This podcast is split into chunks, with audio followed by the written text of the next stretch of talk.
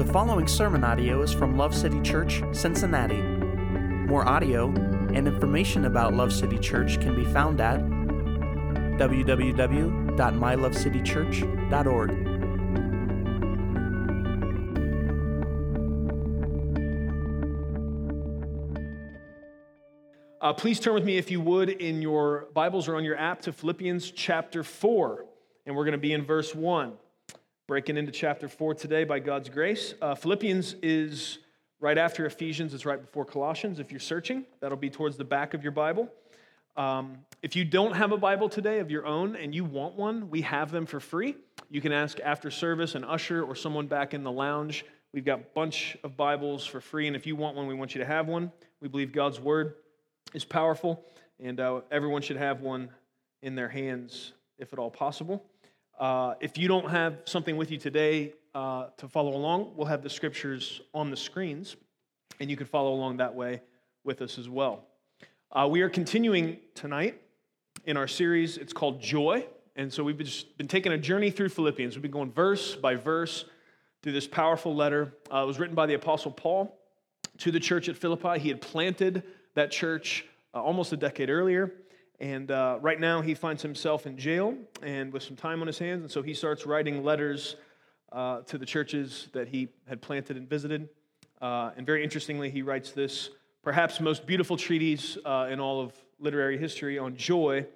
Uh, and he does that from a jail cell. So we've been going through this book, and God's been helping us through it to his glory. Amen. so this week, uh, sorry, last week we saw the joyous privilege and responsibility of living as citizens of heaven. This week we're going to encounter what I believe to be some of the most profoundly practical and helpful scriptures in all of the Bible. And I know I've lost credibility with most of you when I say these are my favorite verses because I have a lot of favorite verses.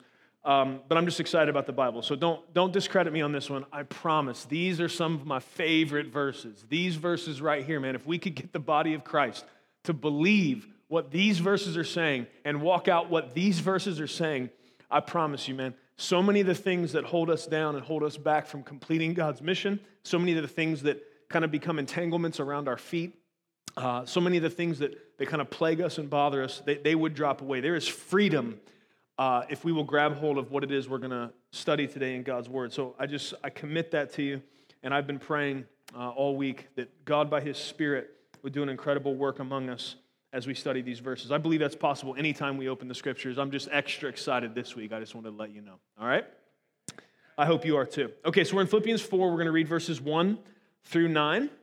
And uh, let's go ahead and do that.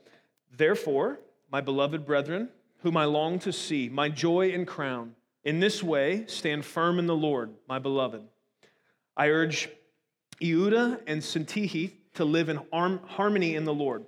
Indeed, true companion, I ask you also to help these women who have shared my struggle in the cause of the gospel, together with Clement also and the rest of my fellow workers whose names are in the book of life.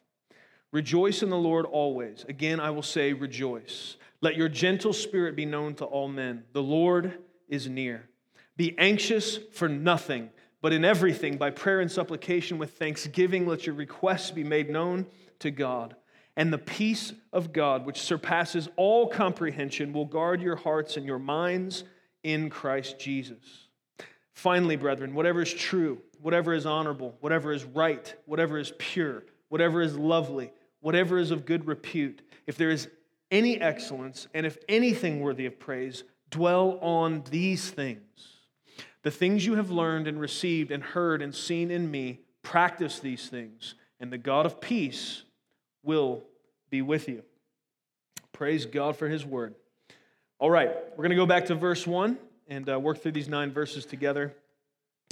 And uh, I'm stoked. So, the first verse, uh, right off the bat here, we, we see several things just, just in the first verse. Uh, the first thing I just want to point out again, and I, I know I've said this a lot throughout this, but I, I think it's important for us to understand how it is the body of Christ is supposed to relate to each other and see a practical example in the way uh, the Apostle Paul writes to these people. Again, the affection that, that Pastor Paul has for these believers, it comes through in verse 1. These are not just people that he leads, um, these, these are really his friends. Look, both, there's two times. He says, Therefore, my beloved brethren, whom I long to see, my joy and crown. In this way, stand firm in the Lord, my beloved. He really, really loves these folks. He really, really cares about their spiritual well being. Um, and, and, you can just tell there's a deep affection between him and these believers. And, and that's, that's something that I think sometimes tragically is missing in the body of Christ. We, we sometimes act like clubs that have a, a general interest in, in Jesus, and, and so that brings us together for things like this. But I think sometimes, and, and it has to do with the work of the enemy, he's working very hard to keep this kind of deep affection and care for one another uh, from being among us, because when we have this, it undoes much of the work of the enemy, but it also propels us forward towards God's mission in a really mighty, powerful way. So, um, again, we just we see the beauty of that affection and love between Paul and these believers. Um, verse 1 of chapter 4 is really a completion of, um, of a flow of thought that is capped off in chapter 3. So, how do I know that? Well, the word therefore is a big clue, okay? So, when, when a sentence starts with therefore, it's saying, well, because of that thing I just said, or, you know, however you want to say that. So he says, therefore, my beloved brethren, and then goes on to say what he says, right? So the question then is what, what is the therefore referring to that should help us stand firm? Because that's ultimately what he's saying in verse 1. He says, uh, you know, he calls, he calls them beloved. He says they're his joy and crown. But really, what he's calling them to do is stand firm. He says, therefore, stand firm. Okay, well, why? What, what, what is the therefore? What's the power to stand firm going to be found in? Okay, that's verse 20 and 21. Let me just read it to you again. I know we were there last week. I'm not going to camp here, I promise. 20 and 21. For our citizenship is in heaven, from which also we eagerly wait for a Savior, the Lord Jesus Christ, who will transform the body of our humble state into conformity with the body of his glory by the exertion of the power that he has, even to subject all things to himself. I hear the echo in this verse uh, of Ephesians 3:20 where it says that he uh, who is able to do exceedingly and abundantly more, far more than we could even ask or think. Some translations will say, imagine. God is able to do that. And he says, it says, by the same power that is at work within us. Here we see the same thing. He's talking about resurrection. He's talking about the same power that Jesus has to subject all of everything to his rulership. He's putting that power, he's exerting that power towards what he's doing in us. That's verse 20 and 21. So Paul says, therefore, stand firm.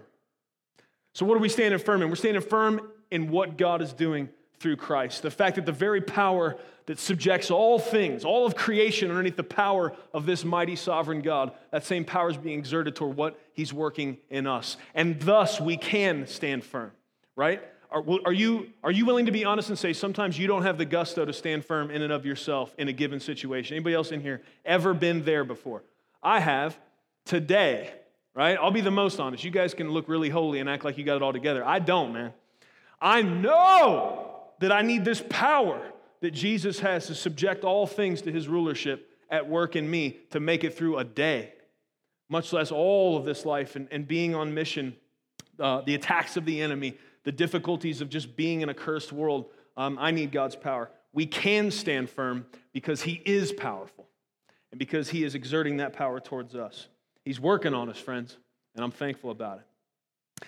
It's, it's beautiful also that he calls uh, these Philippian believers his joy and crown.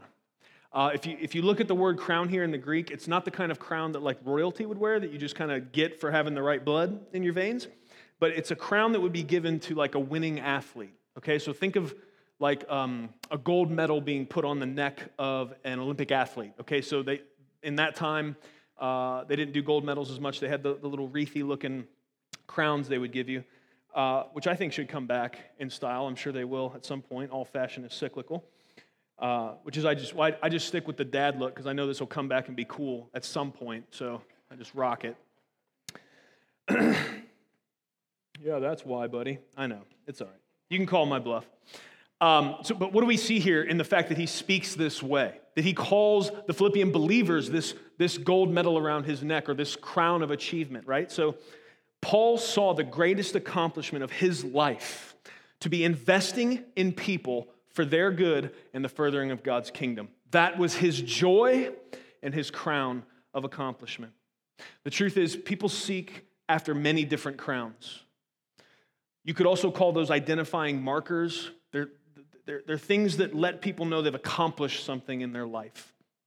We see here that the only crown worth attaining, we, we see here the only crown worth attaining, and we are given a tool with which to assess our own thoughts concerning these things.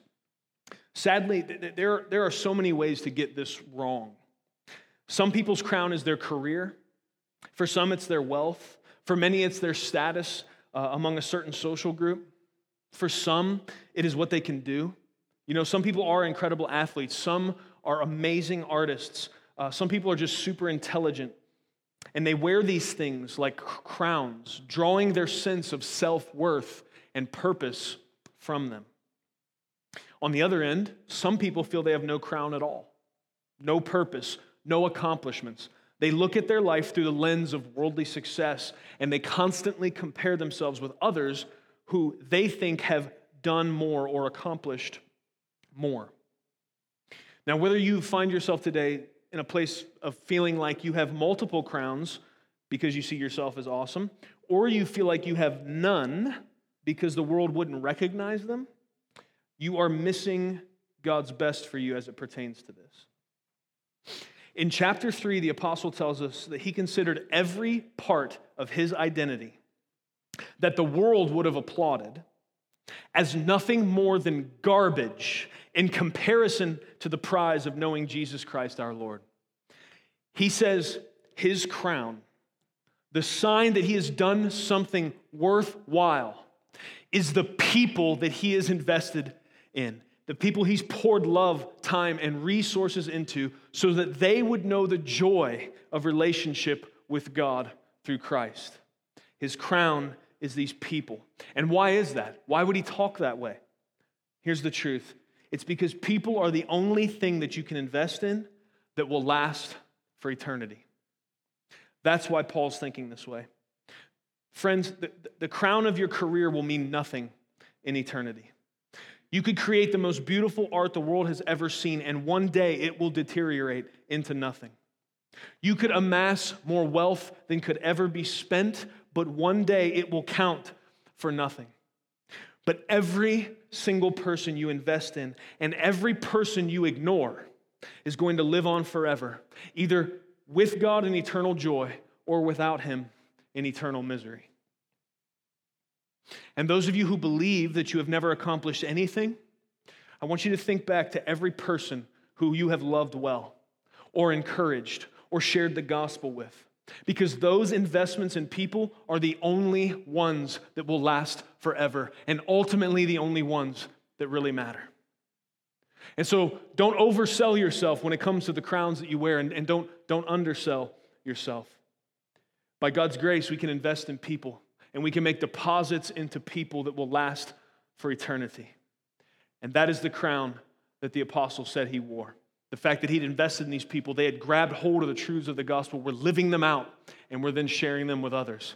He wore that as a joy and as a sign that his life was worth something. How beautiful. I just want to make sure I say this, this principle doesn't mean we shouldn't have careers or make money or make beautiful art.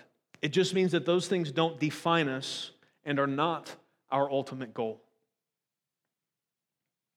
It was a good place to say amen. You missed it. Amen. And we've talked many times about how when that is the ultimate goal, it, it always ends to disappointment and uh, devastation because those things aren't going to last. Uh, let, we're going to take verses 2 and 3 together.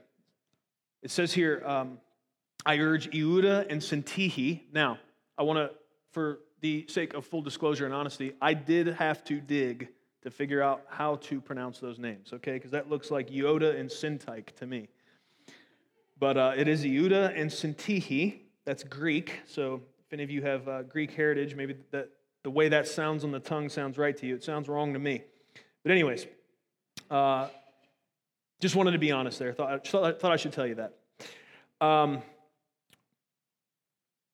uh, so verses two and three, he's talking to those two, and he says he's, he's urging them to live in harmony together in the Lord.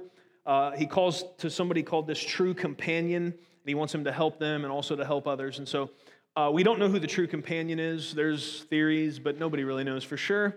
Um, but Paul is asking him to help these two believers to squash whatever beef they have going, okay?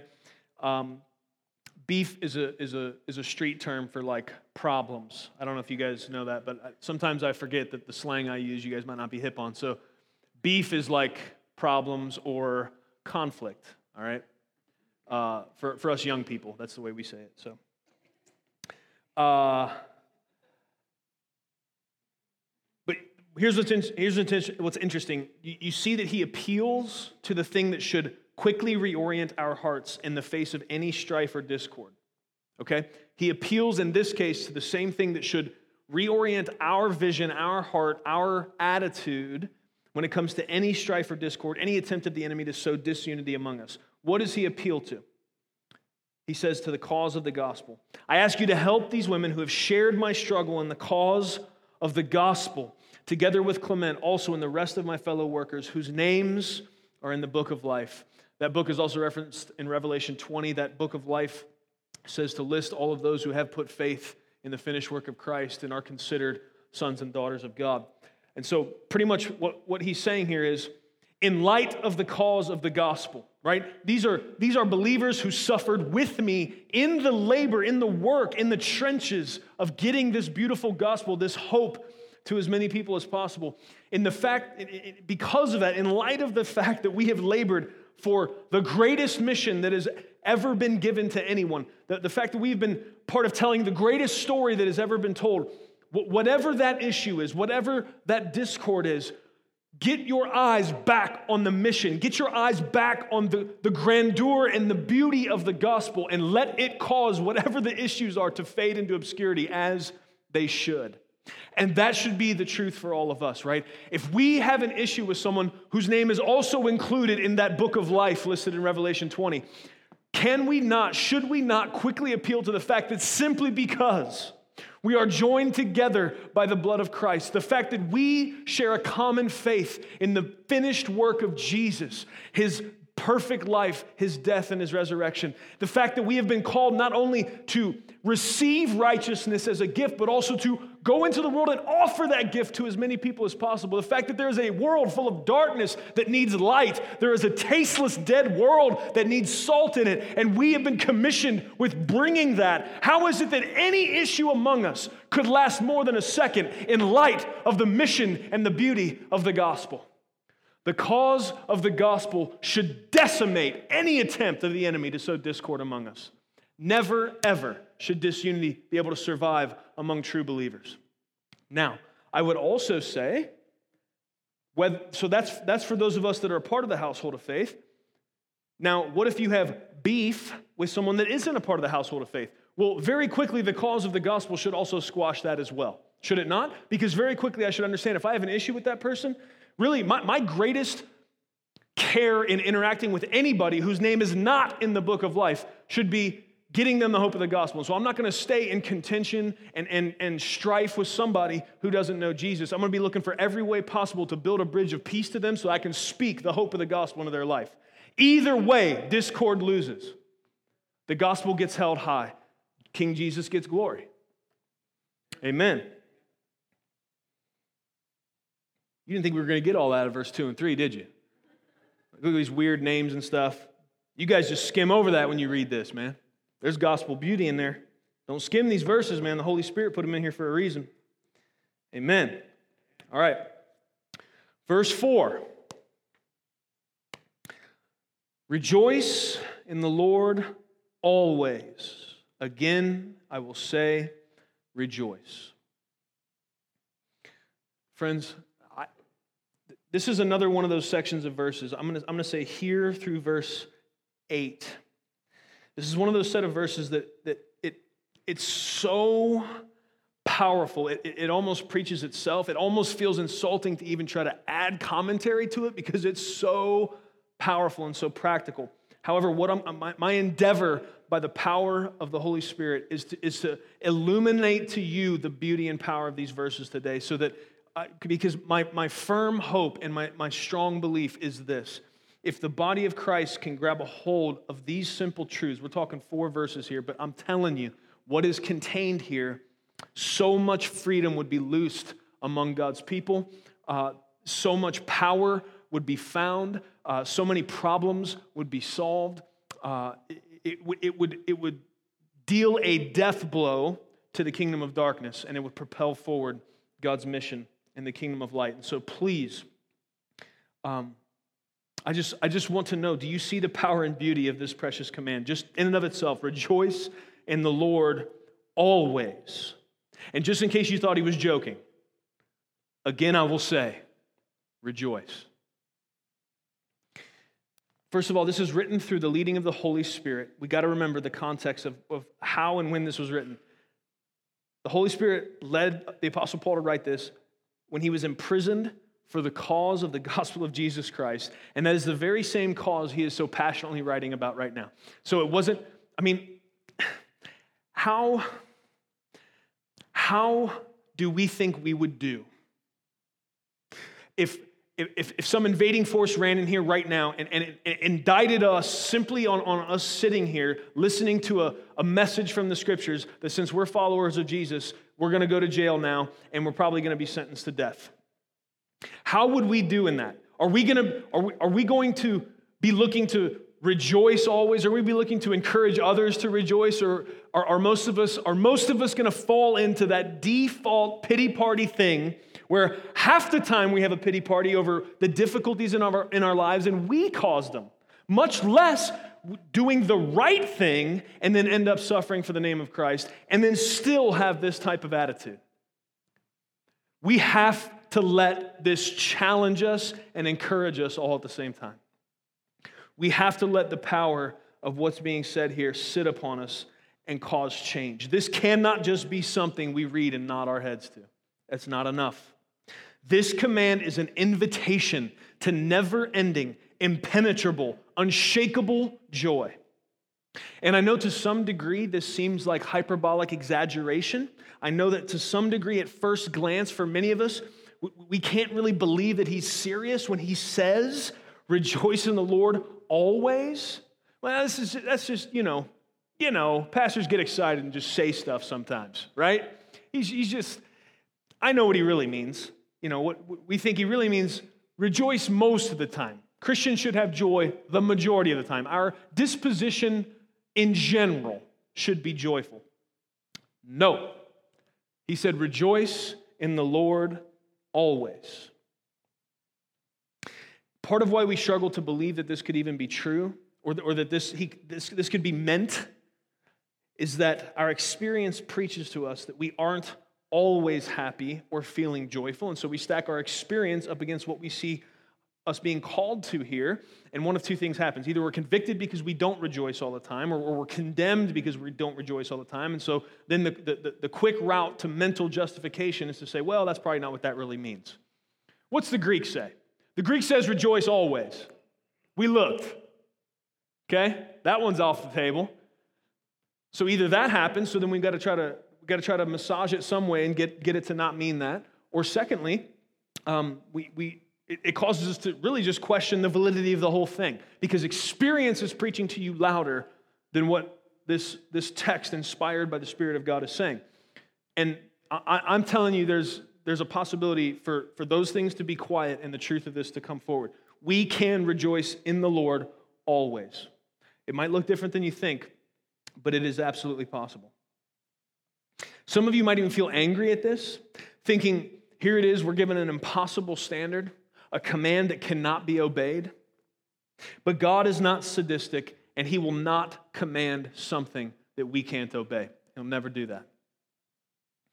But you might be sitting there and you might be asking, How? I hope you are. I hope you realize how big of a call this is. I hope you haven't just glazed over the fact, and, I, and hopefully through vocal tone and repetition, I haven't let you glaze over it, that this says, Rejoice in the Lord always. This is a big deal. This is not easy. This causes instant difficulties when we line up what is being called for and our experience, does it not? Can we say that? It does, okay? So we can't just glaze over it, we can't just skip past it. We got to figure out what's going on here. And I know some of you might be upset about it, uh, but don't be, because this, this is a beautiful invitation to you from a father who loves you. He's trying to give you a gift here, friend. Don't scowl at the guy trying to give you a present, because this is a good one. This is a set you free type of deal. This is, this is, this is a life changing, eternity shifting truth, okay? Now, uh, you might be asking, how is this possibly practical? I, I hope you are. How, how can this be? You might be thinking, if only, if only we, someone could give us some instructions on, on what this looks like. How, how could this even practically really happen? I'm, I'm so glad you asked. I'm so glad you're thinking that because what do you know? If we just keep reading, there's some practical instructions on how this is possible. Praise God. Okay? So, these truths are precious treasure to those who believe. I am, I am not exaggerating. This is precious treasure to those who believe. And what we're going to do is identify some keys to unlock the vault so that we can enjoy them as we were meant to. Your Father's trying to give you some treasure today. Hold out your hands, don't scowl, and trust Him. All right? Let's work through these scriptures together by the power of the Spirit. Let's see what it is God has for us. Key one to getting in this vault of rejoicing in the Lord always is to understand that true joy is only in the Lord. Okay? Now, if this said rejoice always and that was it, this would, this would be just exaggeration and not possible. But this says to rejoice in the Lord always. And true joy is only found in the Lord. This incredible command, which is also a promise, by the way, must be rooted in who God is and what God does.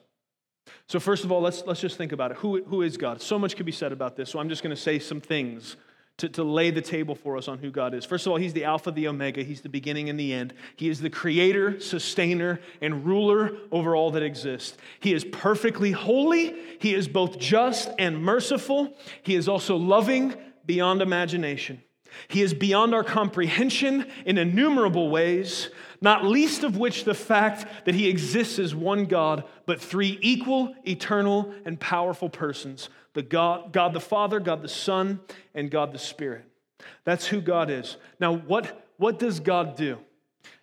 If we rejoice in the Lord, we're going to be rejoicing in two things who God is and what God does. So, the first thing I want you to start making yourself shove how you're thinking about this through the grid of this. Do I rejoice in who God is? Does the fact that He is the Alpha, the Omega, the beginning and the end, that He exists outside of time, that the God you serve is not some lesser false God, but you have been illuminated to the beauty of the truth, that you've been brought into relationship with the God that simply spoke and created all that exists and sits in perpetual sovereign rulership over all of creation? Are you happy about that? There's a little bit of joy come up inside of you to know that's your God and He lets you call him Father. Y'all quit staring at me. I told you these are my favorite verses. If y'all don't get in this, it's going to go long and hard because this is good, man. This will set you free. This will get the body of Christ to a place where we can actually be doing the things we've been called to do. Instead of acting like an anemic, weak church, not the picture that God has in His heart of what He's commissioned us to. We need the power that this has to set us free. Do you rejoice in who God is? Do you rejoice in the fact that He's beyond your comprehension? Does that send you into doubt or does it send you into rejoicing? When you're reading something in the Bible and you come to this place where you can't even understand how's that true? How is God eternally one God but three persons? What does that do to you? Does that send you into doubt? Does that send you into panic or does it send you into worship? Can you rejoice over the fact that you serve a God that you'll never, ever wrap your mind around? Does that cause joy for you, friend? I hope that it does, because it should. He's bigger than you. His thoughts are higher than yours. He knows everything you don't and everything you don't even know you don't know. Boom! You should rejoice in that. You should rejoice in the bigness of your God, in who He is, but also in what God does. What has He done? Starting at creation, He creates everything absolutely perfect. He creates humankind, puts us in a perfect spot, gives us one rule. We break it. Immediately, immediately after being betrayed by those that were put in the most privileged position as, as his as the pinnacle of his creation and those that were called to steward his creation right after we betray him He comes in, lets us know there's going to be consequences, but gives us hope. Right off the bat, he starts off by saying, Guess what, serpent? You're gonna, there's going to be a seed coming. I'm going to put issues, there's going to be beef between you and this woman's seed, and you're going to bruise his heel, but he's going to crush your head. He starts from there preaching hope to us and letting us know, even though we mess this up, he's got a plan. What does he do from there? He promises redemption, and then he calls the people. He calls Abraham. He finds a man of faith that is willing to believe him for a miracle. Out of that, out of that faith interaction, we, we have a son, Isaac, right? And then it goes Isaac, Jacob, then the tribes, right? And then uh, what happens? They end up in Egypt. They're enslaved for 400 years. God comes and miraculously delivers his people from Egypt. He, ta- he lays low the greatest, the guy who thought he was God in that day. He found out real quick he wasn't God. There's another God, a more powerful God, a God that comes in and just, j- just w- without exerting much effort can lay you low, take everything you got, give it to his people. He sends them out of Egypt across the Red Sea. He provides for them for 40 years in the wilderness. These, these people that it wasn't very long after they crossed the Red Sea miraculously. And, and here's, here's the thing I'm not, I'm, not just, I'm not just giving Israel a hard time here. Let, let see yourself in the story because oftentimes it's not very long for us after we receive the gift of salvation. We're delivered from the kingdom of darkness, brought into the kingdom of light. It's not very long that even after that, there's various miracles. We're set free. God does things in our life, and yet, and yet we come back to this place of impatience and grumbling and God, why isn't it this way? It's not very long that God's got them in the wilderness. He's like, hey, check it out. At night, I'll be fire. During the day, I'll be cloud. Every single day, food's just gonna fall from the sky. Go pick it up. Trust me. I'm gonna take care of you. Your clothes won't wear out. I've got you. It's not very long before they're, they're, they're, they're complaining about the they're complaining about the taste of the miracle food that appears out of the sky every day. Mm. And you know why that frustrates me? Because that's me too. Because all the things God has done, man, half the time I'm looking at it thinking, well, well it could have been that way, or it could have been that way, I wish it was that way, or look at what that guy's got going on. So that backhand was for me, just so you know. And I need you to put yourself in the story and realize you, you, would have, you would have been no different. We do the same thing. And we need to we need to learn from that example and stop doing that same thing. And so, what happens? God is exceedingly gracious, continues to deal with the grumbling, stiff necked people, rescues them from other various perils, and then brings them into the promised land, right? Keeps dealing with them, keeps dealing with their, uh, he contends patiently with their constant rebellion back and forth. Yeah, we'll serve you. Well, it's been, it's been 10 years. We're going to serve other God. Let's, let's get a, let's get an Asherah pole thrown up here because, you know, things aren't going exactly like we wish. Over and over again, on and on. He, he's patient with them. And then he ends up sending prophets along that start to plainly say to them what he's been foreshadowing all along. See, God, God, God's been telling the story. God was letting his people know. He's been dropping breadcrumbs of hope through the whole thing, right? He calls Abraham and he, has, he, he gives him a, a promise, a miracle son, Isaac a boy that is born that shouldn't have been born. By the power of God alone did he come into existence. And then God calls Abraham to take that boy, walk him up a mountain with wood on his back, and let him be the sacrifice. But then God provides another sacrifice. On and on and on, man. All through the Old Testament, God's dropping these breadcrumbs. He's letting his people know. He's saying explicitly and implicitly, just in the story, in the way he deals with his people, he's letting them know I'm working a plan. We got something going on here. Keep looking forward, keep marching. Trust me, I've got this. You guys caused a problem, but I got a solution. The prophets come and they start to say in a very, in a very overt way what has been foreshadowed all along. They start to say things like there's going to be a virgin that, that bears a child. There's going to be a guy that comes along and he's going to be rejected by men, but he, the cornerstone that was rejected, he's going to be the one that's going to save all of you. There's a Messiah coming. Prophecy after prophecy. And then, and then there's 400 years of silence. And then what happens? Mary becomes pregnant with child. They go to Bethlehem. And on that glorious night, Jesus the King is born. Born of a virgin, exactly as was promised. He lives the perfect life that none of us could have. He suffers all the temptation that we do so he can be a high priest that's not far away from us, not unable to understand how we struggle, but he struggles just like we do. But by the power of the Spirit of God, he never sins one time. And then he steps in. He allows himself to be the final sacrifice, the final payment, the atonement, so that never, ever again would another price need to be paid for sin. He lets himself be brutally tortured and beat, stripped naked, and nailed to a cross. He allows himself to bleed out and die when all the time the command over legions of angels was his. He submitted to a, a, a death uh, that, that is not rivaled in all of human history, both for pain and the heinous nature of it, the shame of it. He died the worst death possible, suffered separation from God the Father, so that you and I would not have to suffer separation from God the Father. Jesus paid the price that we never could have paid. And then he stayed true to his word because he said some things too. He said, If you destroy this temple in three days, I'm going to raise it up. And then it happened. Three days later, that tomb they laid him in, they thought it was over. They were all weeping together in a room, scared and scattered, not knowing what to do. But guess what? Three days later, just like he said, that tomb opened up. The King of Glory emerged, victorious over sin and death. Do you remember why I just told you the whole story of the Bible? Do you remember what we were doing? I was telling you there's two things we need to rejoice in who God is and what God does. And so I just told you almost the entirety of the story of what God has done. And friends, if we can't rejoice in that story, then we are dead inside.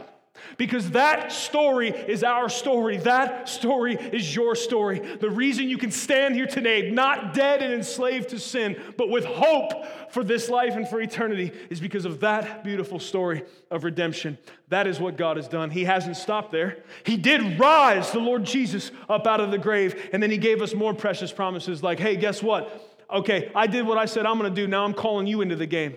Now I'm going to go back to the Father. I'm going to anoint you with the power of my Spirit. I'm going to stay with you all the way to the ends of the age. And I want you to take this message, this truth, this story to all the ends of the earth. Tell as many people as possible because this is going to make the difference on whether people live forever or suffer eternal death. That's what God has done. He has saved us and redeemed us, and He has called us into the mission of getting that beautiful story to as many people as possible. Can we rejoice in who God is? Can we rejoice in what God has done? Should it be difficult for us to rejoice in the Lord? It shouldn't be, but part of the problem is a lot of times we're not thinking about who God is, and a lot of times we're not thinking about what God has done. We're thinking about all this other stuff. And that's when joy and rejoicing gets stolen. That's when it does become impossible to rejoice in the Lord always. But if we had at the forefront of our mind and constantly in our meditation who God is and what God has done, scenarios and situations and all of the difficulty of life could never, ever, it could not rob from us the beauty of who God is and what God has done. And here's the other beauty not only do we see who God is, and not only do, do we see what God does, uh, but the, the other beautiful truth is, is that He does not change. He's the Alpha, the Omega, the beginning and the end. He is the King of glory, man. His throne sits above every other throne. He is loving, He is majestic, He is higher and, and far above any other God, any other ruler, any other power in existence, and He's not going to change. How do you rejoice in the Lord always? Well, the God, that Lord you're rejoicing in, is that awesome and is going to be for always. So, where's the problem in rejoicing in the Lord always? If our rejoicing is in Him, if our joy is in Him, if it's rooted in the well of His character and the beauty of what He's done, joy cannot be shaken. It becomes an impenetrable shield for us, it becomes a strength and a well that we can draw from forever. I, I hope it's impossible at this point, but you might, maybe this is still happening. Maybe somehow you're still thinking, yeah, I hear you. I hear you, I should rejoice in the Lord always, but you don't understand. I'm broke. I'm flat broke. Rejoice in the Lord. I didn't say rejoice in your bank account. I didn't say rejoice in your material wealth. Maybe there's nothing on that front for you to rejoice in. I get it. But the Lord is unchanging. His faithfulness to you is forever. He's going to provide for you, and He loves you, and He cares for you. And so, even if the bank account is screaming, be anxious, freak out, cuss at somebody, do it again. I don't care what the bank account's preaching to you Because these scriptures have told you who God is and what He's done. And there is enough there for you to be able to rejoice in that alone, no matter what the bank account's screaming at you. You might say, But I'm lonely. Oh, dear friend, you don't have to be. This King of glory, this majestic one, this Holy One of Israel, he's, he's not only all of that, he said he'll be with you, man. He wants to be in intimate relationship and connection with you. Do you know you? you I've never seen a miracle before. Do you know you? God wants to be around you, man. God wants to be in close connection with you. Listen, I know you're totally sweet. Sometimes I'm preaching it myself. I'm a rapscallion. I know without God, I, I am wretched to the core. I know without the fingerprints of His beautiful character coming and molding and shaping me and making me think like Him and see people like Him and interpret situations the way He would. I'm, I'm nasty and bad. I don't know why He would mess with me. But I rejoice in the fact that He does. And I rejoice in the fact that it doesn't matter it doesn't matter if, if nobody else sees any value in me, if nobody else thinks I'm worth spending time with, if nobody else wants to be around me, the very Lord of glory, the exalted one, wants to be around me, wants to spend time with me, and invites me into that kind of relationship. And, and has made it possible through his sacrifice on the cross.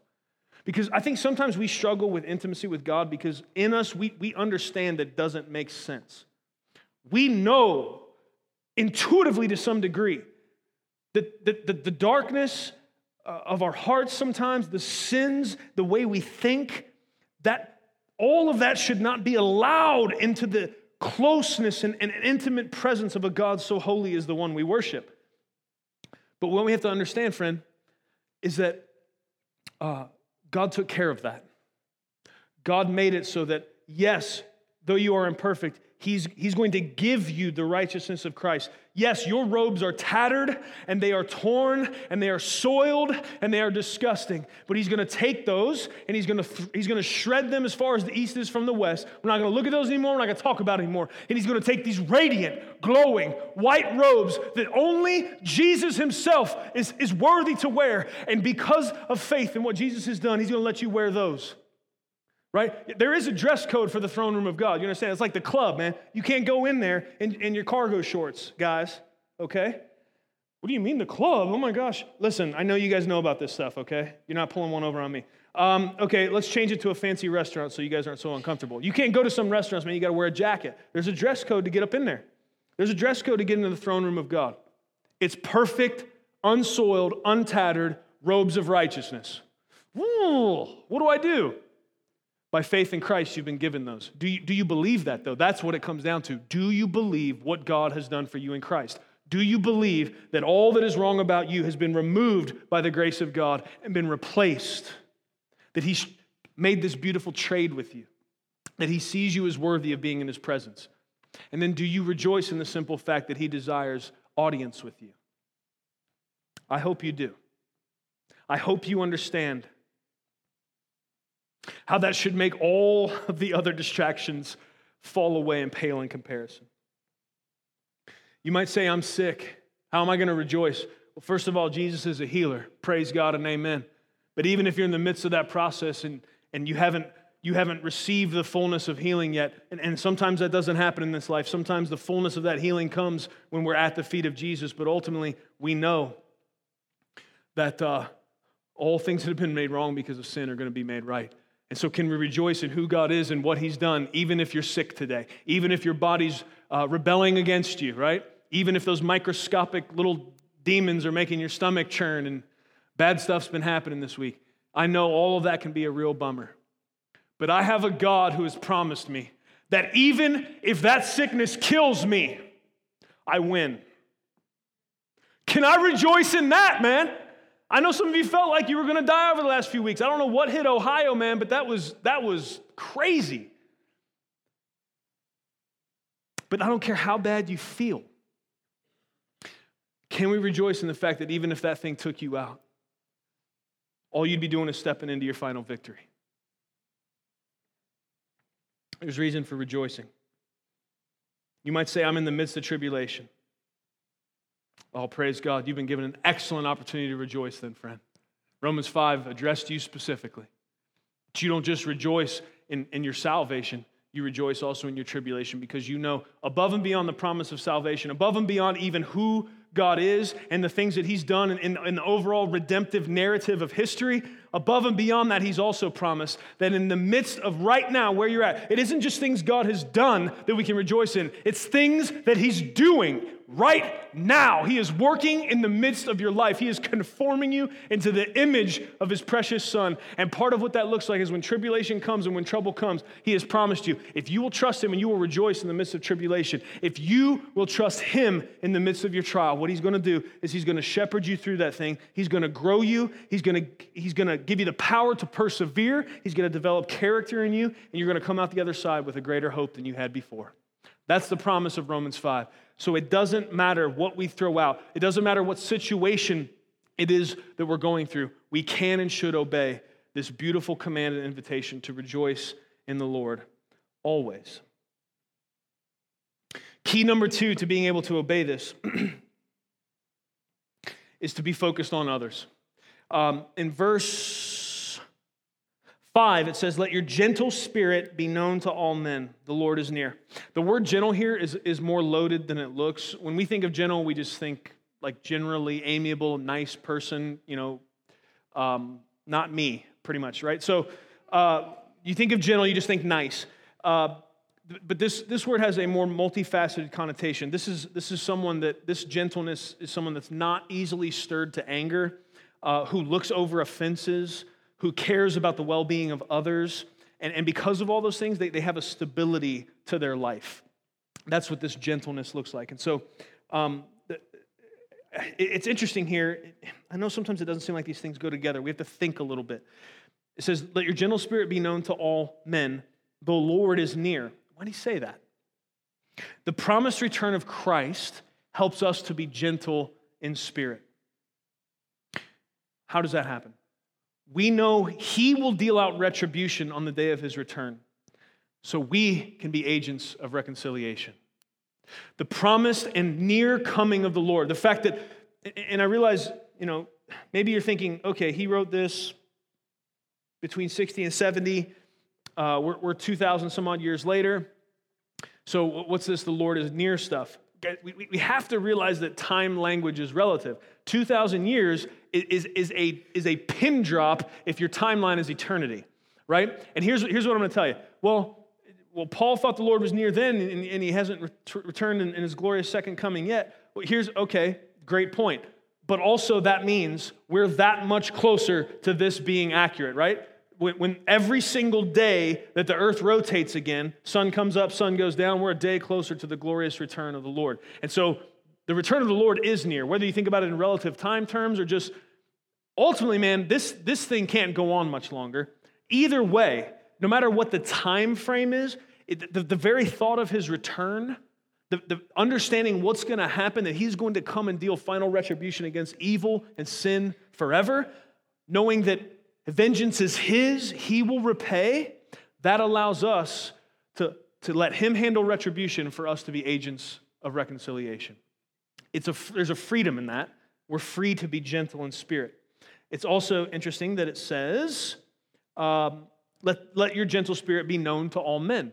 So we, we should, those characteristics should uh, be reflected to those within the house of God, but also to those outside of the house of God as a part of the evangelistic effort of letting people know how good God is. As we reflect God's character, His gentleness, His beauty to others, uh, we hope that the loving kindness of God draws them in uh, to the truth of his gospel.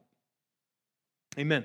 Key number three, so that was key number two, is to be others focused. Key number three to being able to rejoice in the Lord always is to destroy anxiety by the power of prayer. Okay? So we're in uh, verse six. Be anxious for nothing, but in everything, by prayer and supplication with thanksgiving, let your requests be made known to God. Woo! Here's another big one. Be anxious for what? Nothing. Man, that's a big one. But in everything by prayer and supplication with thanksgiving, let your request be made known to God. Okay? So here's the big call be anxious for nothing, but in everything by prayer and supplication, make your request known to God. So we, we, we just have to, we, we have to force ourselves to, figure out if we believe this is possible. The call is that we're anxious for nothing, okay? I think the majority of us, if we're honest, have, have not been hitting that one perfectly uh, as of late or, or, or ever, right? So anxiety does grip us. We do worry about things.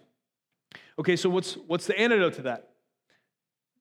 He points us directly to prayer. See, if, if we if we valued prayer for the treasure and the privilege that it is, if we really understood what it is to be invited into communication with the God of the universe who has all power possibly needed at his disposal, not only that, but has, has proven himself loving and faithful, um, there would be little room left for our, our anxieties, okay?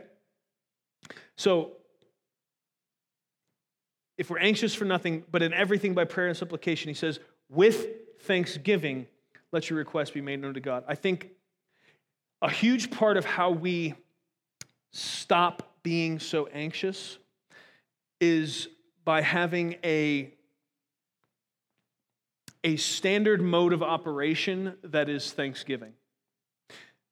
Our fleshly minds betray us, and, and we, we have a tendency that the most optimistic person still uh, has a tendency to somehow focus in on things that are worthy of ingratitude as opposed to things that we should be thankful for.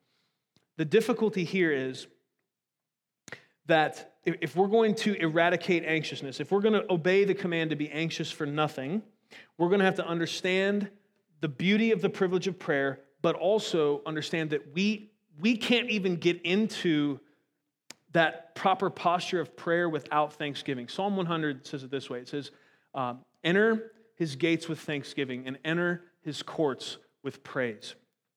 There's this idea all throughout the scriptures that if you're, if you're going to come before the God of the universe, if you're going to come before him in prayer, it, there's, there's a beauty here because we're, we're being given this command, which, is, which again is an invitation. Do you, can you imagine? Would you play a game with me for a second? Imagine your life with zero anxiety.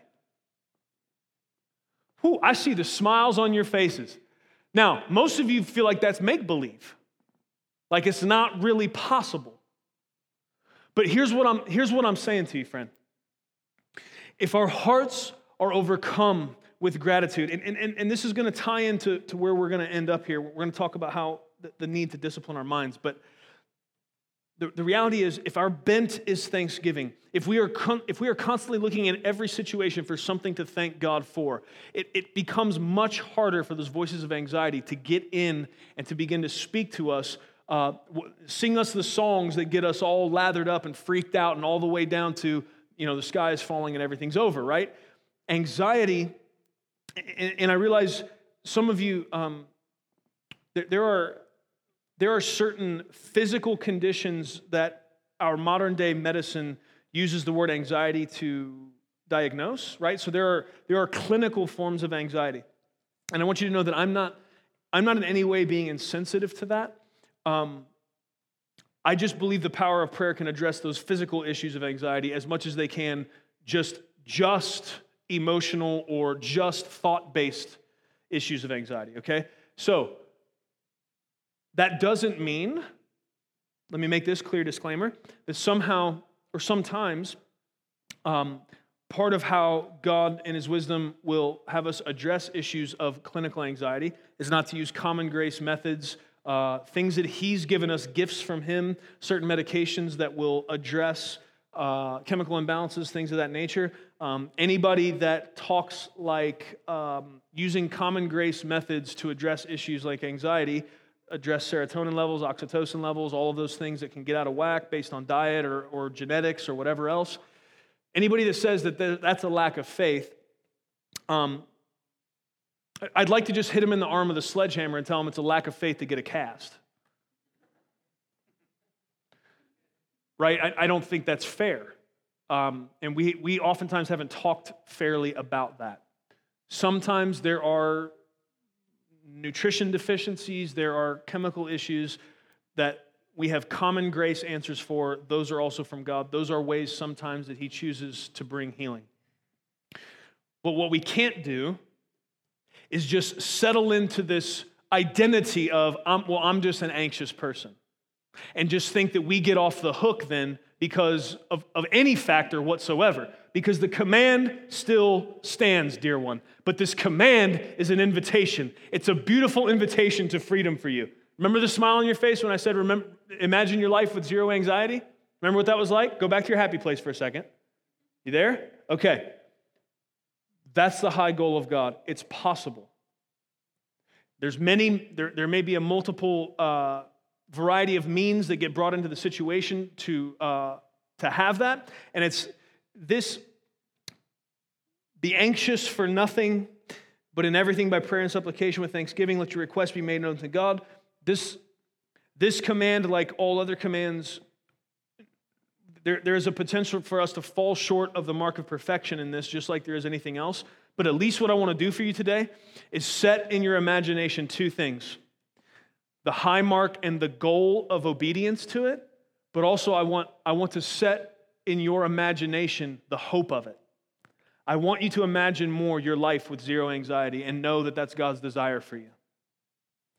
And I want us to put our faith towards that. I want to believe God for that for you that you are not riddled with all of the pain that comes from anxiety in its different forms the worry, the, the suffering that that brings. You can be anxious for nothing.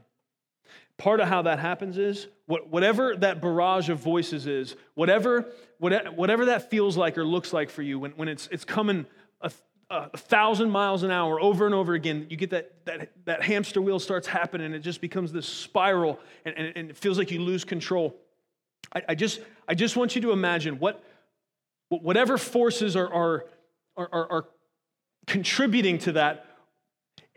If you would imagine yourself stepping into the very throne room of God and standing before the unveiled face of the King of glory, what do you think would happen to all of those things?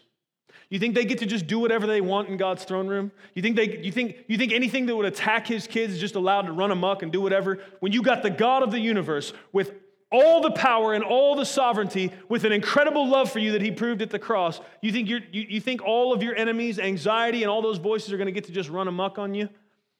I don't think so. And what we need to understand is when we, with thanksgiving, by prayer and supplication, go to the Lord, literally, we, we are in, in, there, there is a possibility of being able to, to come into his presence in such a way that, that those things must be quiet. And maybe you've never experienced what I'm talking about. I'm, I'm, I'm just telling you, I, I know this because the Bible says so, but I also know from experience. There, is, there has been times in, in times of prayer, in times of worship, where I have, I have been before the Lord and I have, I have, I have tangibly felt such a proximity of his presence that, that both emotional and physical pain literally was vanquished, was gone. Things, aches and pains that I had in my body, man, literally, I've, had times where God has come and, and just like, it, felt like my face was just pressed to the floor. And, and, I, would, and I would just worship him for, for hours at a time. And, in, in those moments, man, I'm telling you, I wasn't anxious about anything. I wasn't thinking about nothing other than how good he was and how powerful he was, and thankful that he was messing with me. Some of you are still going, yeah, man, well, I don't, I've never experienced that. Please, here's all I'm saying to you today. The Bible says so, and you know, you at least know one guy that's experienced it for real. This is possible. You don't have to live a slave to anxiety. You can be anxious for nothing. Freedom is available for you in Christ. Key number four to being able to rejoice in the Lord always is to rest in the peace of God. Verse 7 says, And the peace of God, which surpasses all comprehension, will guard your hearts and your minds in Christ Jesus. The precious peace of God. Um, the, the peace of God is such it's such a profound thing that that's, that's, much, that's much of how the early church um, would, would say goodbye to each other. They would say, Peace be with you. The peace of God is such an it, it, it's such a big part of what God has promised us and part of the, the, the gifts that He has poured out upon us. Um, and it, it's something that I don't know if we even um, remember to ask for or know how to hope for or can even imagine what it looks like. Um, but but this, is, this is what is said here The peace of God, which surpasses all comprehension, will guard your hearts and minds in Christ Jesus. So, what this means is you don't have to understand or be able to see how the situation is going to work out okay, but you can still have peace. Do anybody in here, other than me, have a situation in your life that right now you don't know how it's going to work out, and there's a bunch of ways it could really go bad? Anybody else got something, anything close to that in your life? Something that's not just totally perfect going on? Okay, I see a few of you understand what that is. Okay, the rest of you, please write a book so that I can read it. Uh, that would be great. Uh, there's a lot of stuff going on that's, that's not exactly like we wish it was, or for some of you, it's. It can't even be said that gently. There's some seriously jacked up stuff going on, and it's really hard. And if something doesn't happen, uh, it's going to be really bad. How does somebody not be anxious in that moment? How does somebody not freak out in that moment? Because he said, if we'll come to him, and we'll make our requests known to him. And, and, and if we'll trust him, then what he's going to do is he's going to give us peace that surpasses understanding. Even though I can't see and I can't possibly, with my mind, conjure up a scenario of how this thing's going to end up going good, how it's going to be okay, I can still have peace and know that he knows. He can see ways I can't see. He can do things I can never imagine. He works in the midst of situations in ways I could never comprehend. Peace that transcends, it surpasses understanding. Do you, can we be humble enough to say, I don't have to get it, but I can still trust God? I don't have to get it because I know He gets it. I don't know how, have to know how He's going to work all things for the good of those that love Him and are called according to His purpose, but I know that He said He will, and so I have peace. And it also says that that peace is going to guard your heart and your mind. Do you see how this begins to come back, double back, and fortify itself? How the it, once you have this peace of God that guards your heart and your mind in Christ Jesus, that word guard is a military term. The peace of God will stand at the gate of your mind and your heart, and it will not allow those lying voices in that so often cause confusion and pain and all the things that end you up in that spiral, that ends you up in those places, and you know what I'm talking about. You can have a guard upon your heart and mind, the peace of God that surpasses understanding. And it won't let the lies of the enemy that so often get you all twisted up, that get me all twisted up, they won't even get in the door, which leads to more and more peace and less and less anxiety and more and more of this ability to rejoice in the Lord always. Key five uh, is to discipline our minds. Verse 8 Finally, brethren, whatever is true, whatever is honorable, whatever is right, whatever is pure, whatever is lovely, whatever is of good repute, if there's any excellence and if anything worthy of praise, dwell on these things. Let me read you a couple verses. It won't take long. Romans 12, 2. It says, Do not be conformed to this world, but be transformed by the renewing of your mind, so that you may prove what the will of God is, that which is good and acceptable and perfect. 2 Corinthians 10, 5 says this We are destroying speculations and every lofty thing raised up against the knowledge of God, and we are taking every thought captive to the obedience of Christ. Friends, here again, are, are, we taking any thoughts captive to the obedience of Christ? That's the question we need to ask ourselves. We need to discipline our minds by the grace of God, we need to think about what is true and what is honorable, what is right, what is pure, what is lovely, what is of good repute, what is, uh, what is of excellence, and anything worthy of praise. Well, all of that, I mean, that whole list, I, I kind of look around the world and then I end up looking back at Jesus because that's about, if I'm looking for everything on that list, I'm only going to find those things in Him. And so I need to be thinking on Him, who He is, what He's done, bring my mind back focused to what it is the Word of God's saying. And many times, we do our best to discipline our actions and our words because people can hear those and see those. Woo, I'm poking you. You feel that? But some of us don't discipline our minds, man. Sometimes, I mean, some of you don't discipline your thoughts or your actions either. And, and you know, I mean, praise God, we're all work in progress. But but but many of you can you can keep your mouth from saying crazy stuff and you can keep yourself from doing overtly outwardly crazy stuff but but you some of you don't even try to discipline your mind, to take thoughts captive by the power of Christ and make them submit to what his word says. Some of you just let this thing run wild. And here is the truth it, it will always happen. If you just let that happen, you let, your, you let your thoughts just run wild. You think crazy thoughts, eventually you will say crazy things and you will do crazy things. Let, let me not say crazy so you don't misunderstand what I'm saying. If you let yourself just think sinful thoughts, you will say sinful things and you will do sinful things. Every, every single time. That's how that works. We, we have to be more vigilant about what we're thinking about. What, what takes up our thought space and our meditations? Are we thinking on good things? Are we thinking on lovely things? Are we thinking on Christ and who he is? Are we, are we thinking about all of his precious promises and why those are true? Is most of our brain space taken up with, with true, lovely, beautiful things, or is, is a lot of it taken up with the things that are tempting us, the things that are scaring us, the things that, you know, uh, are, are, are not right, the things that make us feel ungrateful, or are we spending time thinking about all the, I mean, the, the, if, if we really if we really could pull back the curtain and see all of what God is doing and has done, we, would never ever struggle.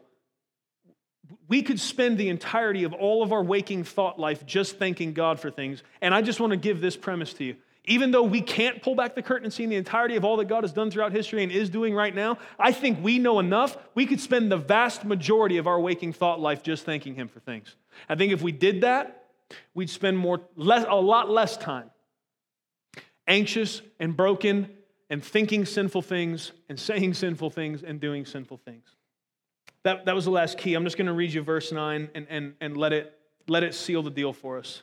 The things you have learned and received and heard and seen in me, practice these things, and the God of peace will be with you. You remember in verse 7, he said, um, The peace of God, the peace of God will guard your hearts and minds in Christ Jesus. Well, now he says, if you don't, if, if, you'll be, if you'll be a doer of the word, if you will let these things actually come and penetrate your heart and mind to the point that it affects what you do, how you think, how you speak, if you will quit just shrugging this off, if you will quit thinking you're above this, if you will quit throwing all your doubts and fears at it instead of just obeying it, if you'll just obey it, if you'll put it into practice, not only will you have the peace of God that transcends understanding, but the very God of peace will be with you. And if you're not stoked on that, friend, I don't think you're saved.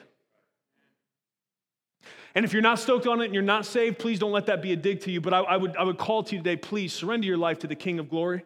He's done everything necessary so that you don't need to try to live on your own. You don't need to live in darkness. You don't need to live in separation from God. Today, right now, today, you can decide whether or not you're going to trust in this beautiful gospel message. Right now, you can open your heart to the work of God's Spirit. Let Him come and change you, transform you, begin to change your heart and your mind. You can turn yourself over to the God that made you and whom you belong to, anyways.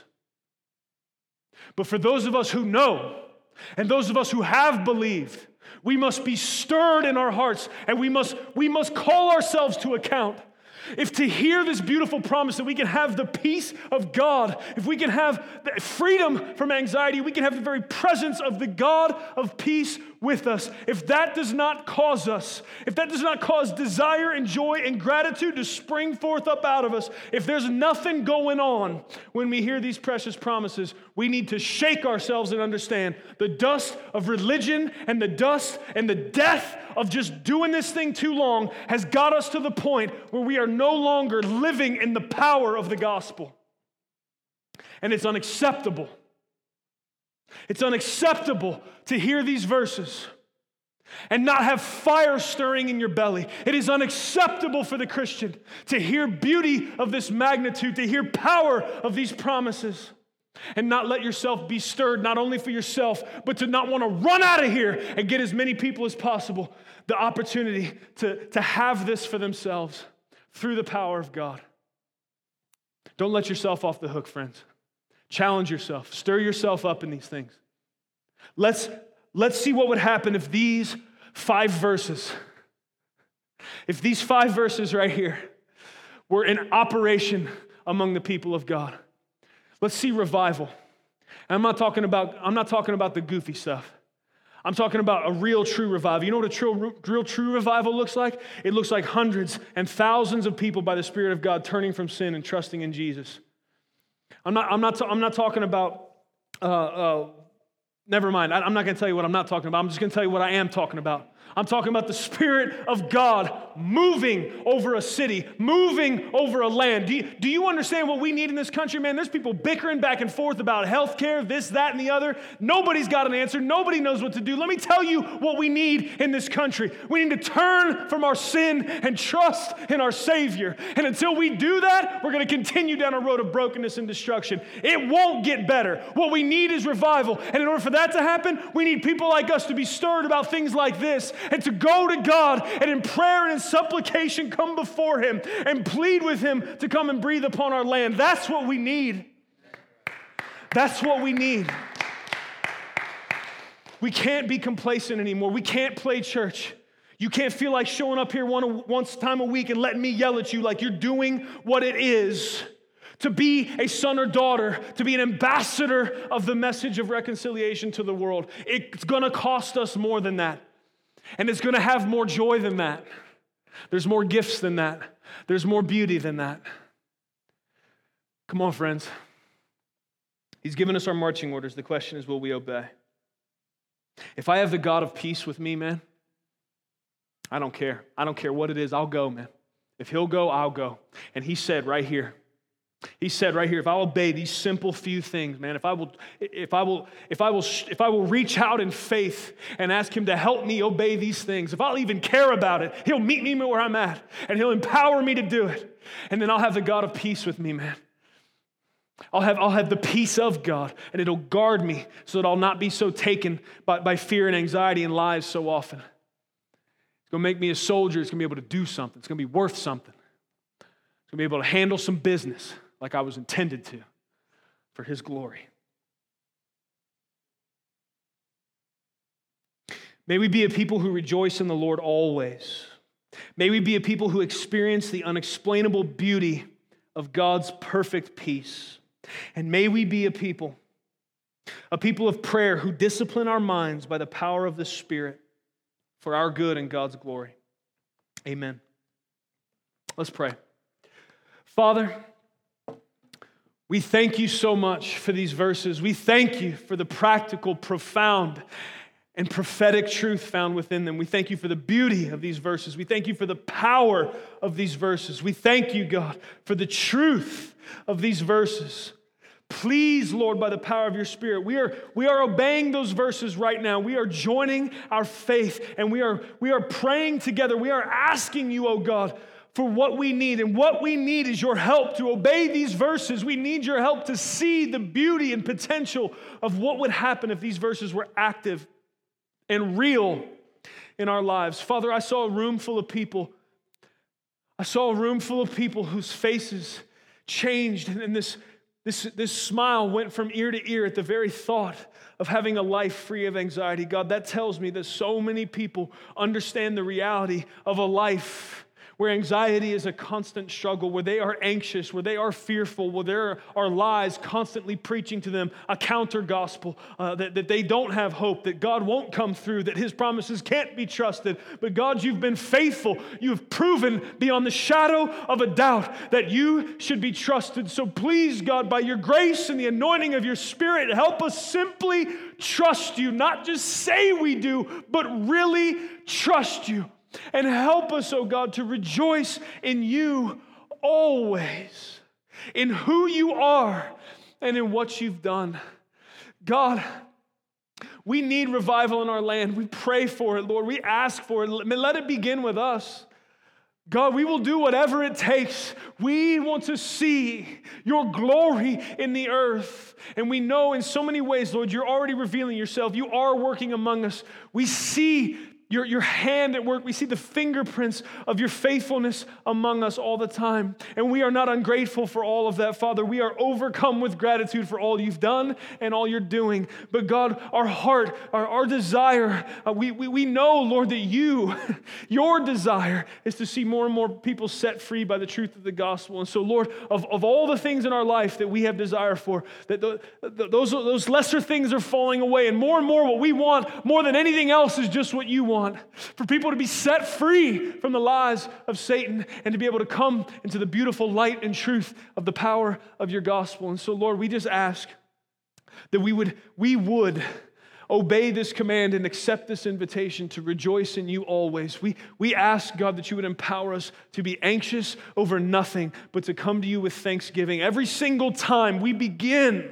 to head down that road of fear and anxiety, God, we ask that Uh, you, you would, by your Spirit, you would help us to stop, to come before you, and to realize that you, oh God, have the answer to absolutely every single thing we're struggling with, even if we don't see it. Thank you for peace that, that it goes far beyond our own understanding. Thank you, God. I, I can't even possibly fathom or understand all of what you're doing or what you're capable of. And, and, and I'm thankful for that, Lord. But because of who you are, because of what you've done, because of how incredible and great and sovereign and powerful you are, Lord, I thank you I can have your peace even when I don't see, even when I don't understand. Thank you for your peace. Thank you, you've not only promised us that we can have the power of your peace, Lord, but we can have the power of your very presence. Help us to obey these things, God, that we may walk with you and be close to you the, the way you desire in the midst of every single day. God, help us. Please help us. We need you and we love you. It's in Jesus' name we pray. Amen. Thank you for listening to audio from Love City Church, located in Cincinnati, Ohio. Feel free to make copies of this message to give to others, but please do not charge for those copies or alter the content in any way without permission. To give, or find out more about Love City Church, visit www.mylovecitychurch.org.